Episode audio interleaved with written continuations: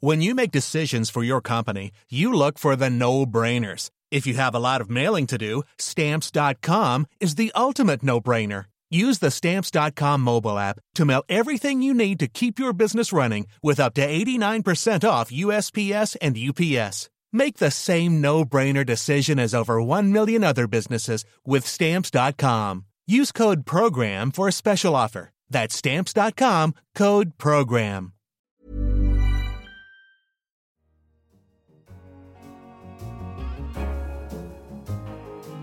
In London, this is The Economist.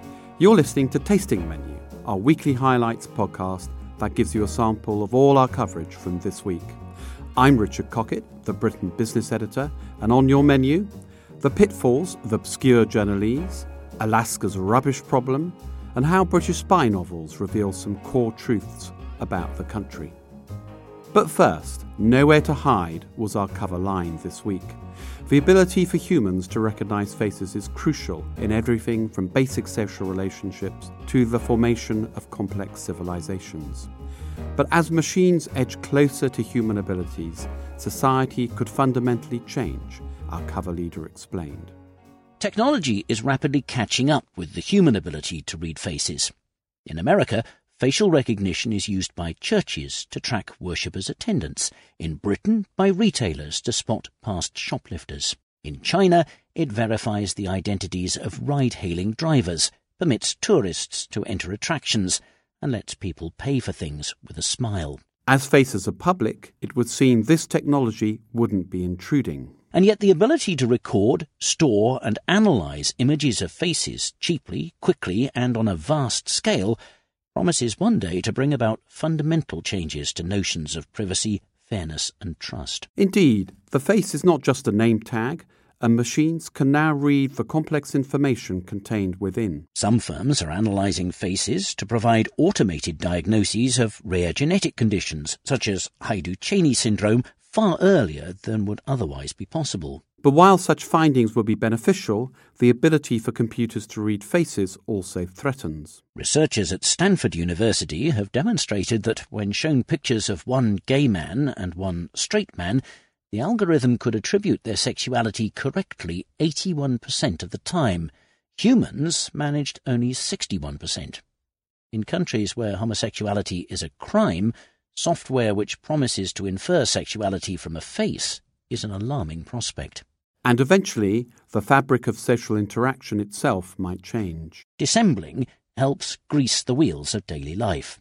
If your partner can spot every suppressed yawn and your boss every grimace of irritation, marriages and working relationships will be more truthful but less harmonious. So, best enjoy those hidden emotions while you can. You can read more about facial recognition technology in the issue on newsstands now. From detection to deceit, we move on to our Britain section, where our Bagehot columnist explored the history of espionage in the country's literature. If you want to understand Britain, read its spy novels. Few countries have dominated any industry as Britain has dominated the industry of producing fictional spies. Britain invented the spy novel with Rudyard Kipling's dissection of the great game in Kim and John Buchan's adventure stories. It consolidated its lead with Somerset Maugham's Ashenden stories and Graham Greene's invention of Greeneland. It then produced the world's two most famous spooks, James Bond, the dashing womanizer, and George Smiley, the cerebral cuckold, who reappears this week in a new book.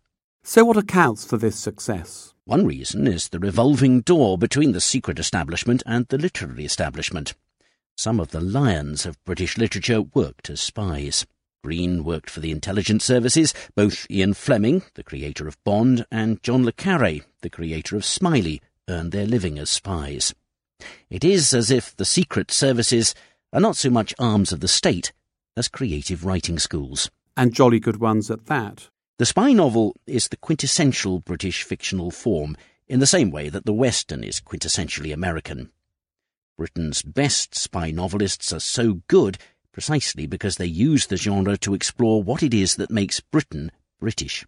The obsession with secrecy, the nature of the establishment, the agonies of imperial decline, and the complicated tug of patriotism. Spying also provides Britain with a way of reclaiming its greatness by excelling in the most sophisticated form of foreign policy. The Americans have the money and the bluster, but the British have the brains to spend it wisely and restrain the Americans from going over the top. And back in the real world, America may need a little of that money to clear up a festering problem rubbish. Trash management in remote Alaskan villages is difficult, but with federal funding set to fall by half, the issue isn't going to be cleared up anytime soon, as an article in our United States section reported. Managing rubbish in Alaska's bush villages, small communities accessible only by boat or aircraft, and often hundreds of miles from the nearest highway, is hard. Waste, including freezers, computers, and vehicles, piles up with no easy way to remove it. Rural landfills, which are mostly open, unlined, and unmanaged, spill across tundra and into nearby rivers, and hazardous materials leach into soil and water. In one village, residents throw between five to ten refrigerators on the landfill each year, and the same numbers of four wheelers. Complicating matters is the fact that more than half of village households, about 6,000 homes across the state, do not have indoor plumbing and instead rely on honey buckets, five gallon buckets lined with a plastic bag and with a loo seat perched on top. Residents dump their buckets by foot or all terrain vehicle in the landfill. The stench wafts into the nearby cemetery during funerals. Throwing more money at the problem could help, but that doesn't seem to be the plan. From 2020, funding from the Environmental Protection Agency that has been essential for dealing with rubbish in these remote places will disappear. A trashy decision if ever there was one. China, the world's second biggest economy, has often been accused of overproduction. It's the world's top producer of steel, aluminium, cement, and coal. But China has been trying to curb overcapacity. In our Money Talks podcast, our Asia economics editor, Simon Rabinovich, talked through the country's new plan. You can almost look at it as a great leap backwards. You know, the, the great leap forwards uh, in, in the late 1950s was Mao's idea about modernizing the Chinese economy. Uh, and one of the uh, ideas of that was that within 15 years, uh, he said, China would be able to produce more steel uh, than Britain. If you look at the current plans, in fact, in the next five years, China is going to eliminate steel capacity equivalent to 15 times that of what Britain makes today. So it's you know a remarkable testament to uh, how much the Chinese economy has has advanced over the last few decades and um, the current predicament that, that it finds itself in. In Babbage, our science and technology show, we explore the burgeoning issue of range anxiety.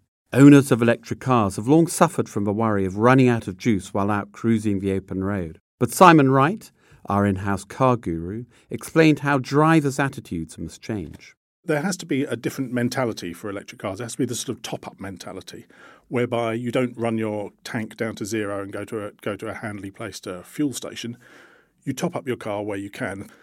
The speed of charging will depend on where you're topping up. At home, you can have a slow charger, which can take a few hours to top up your car on the sort of curbside, you might want something more more sort of medium speed, which will take a, a, couple of hours to give your car a decent charge. On the motorway, a very fast charger, which you might pay a premium price for, could top up your car eventually in just a few minutes, not unlike what it would take to fill with fuel. Our final taste of this week's issue comes from the letters to the editor. Our columnist on all things linguistic, Johnson, recently wrote about the pitfalls of journalese, the language journalists all use in their trade. And while the idea is to use words to clarify meaning, some words, particularly those used in attention grabbing headlines, simply confuse readers more. A couple of our readers wrote in with examples of their favourites. Chris Johnson in Geneva wrote Surely the all time winner of tabloid reader grabbing headline writing, article Johnson, August 26th, had to be the late News of the World in the 1970s for its highly informative banner quickly picked up by Private Eye, nudist welfare man's wife falls in love with Chinese hypnotist from Co-op Bacon Factory. Who could resist reading on? Three missing prepositions, all the same. George Smith from Middletown, New York, wrote in to complain about the depiction of his local headlines. I take some issue with Johnson's description of the most New York headline in the New York Post as mob cop sex fury. I believe there are at least two better post headlines Headless Body in Topless Bar and Head Red Dead upon the sudden departure of a Soviet leader podcast Sudden End. That's all for this episode of Tasting Menu.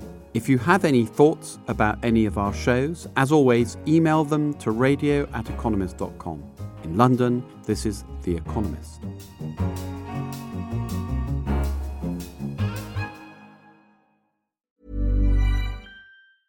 Want truly hydrated skin? Meet Osea's Body Care Breakthrough Hyaluronic Body Serum. It's clinically proven to increase hydration by 161%. It's lightweight, fast absorbing, and delivers 24 hours of hydration for silky smooth skin without any sticky afterfeel. Treat your skin to clean, vegan skincare from Osea. Get 10% off your first order with code SUMMER at OseaMalibu.com. That's O S E A Malibu.com code SUMMER.